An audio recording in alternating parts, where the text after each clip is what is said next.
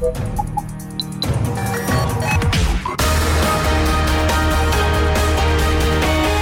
Tube, l'intervista di Marta Cagnola. Un saluto da Marta Cagnola, è il momento dell'intervista di RadioTube come sempre con i grandi protagonisti dello spettacolo. Studi di Radio 24, Milano.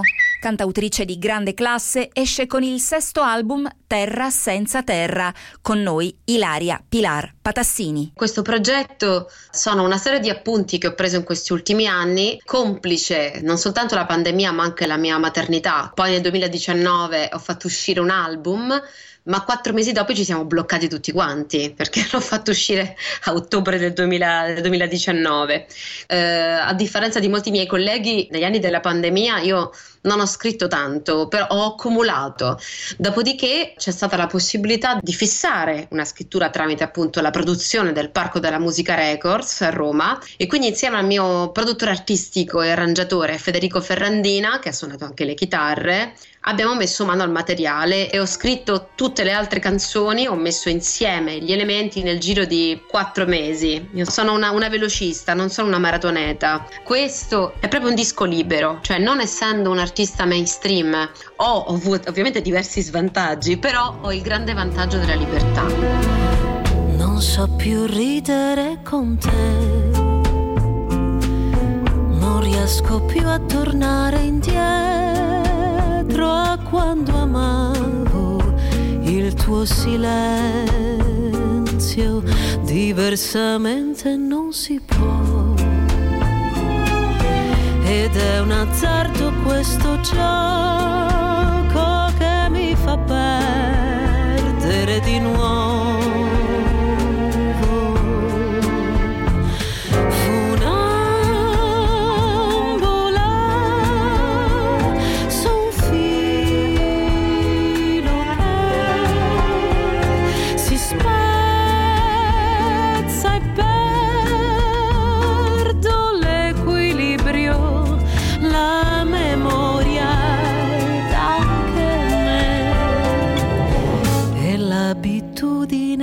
cos'è? Questo disco è un po' un palcoscenico in cui ci sono molti personaggi, anche molte persone della tua vita reale. Ci sono tantissimi personaggi, ma come hai detto te ci sono tante persone in realtà in questo disco.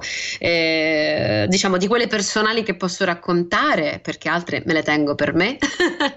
Una, il mio carissimo amico, nonché eh, quello che è stato il mio editore per anni, Pierre Ruiz, editore della Esordisco, che è questa piccola eh, label che ha prodotto un paio di miei dischi e che purtroppo è scomparso improvvisamente nel 2020 ed è stato per me una perdita veramente molto importante poi c'è una signora, si chiamava Gavina Puggioni, perché anche lei non c'è più, ma insomma invece lei è deceduta all'età di cent'anni, che ho visto in un'intervista e pa- parlava appunto della società dei consumi. E a un certo punto durante l'intervista dice questa frase, dice la verità è che la gente va cercando pane migliore di quello fatto col grano. Ed è una frase che mi ha folgorata e attorno a questa frase di questa signora io ho costruito un'altra canzone che si chiama In tempo di pace. Un'altra persona del disco è certamente mio figlio.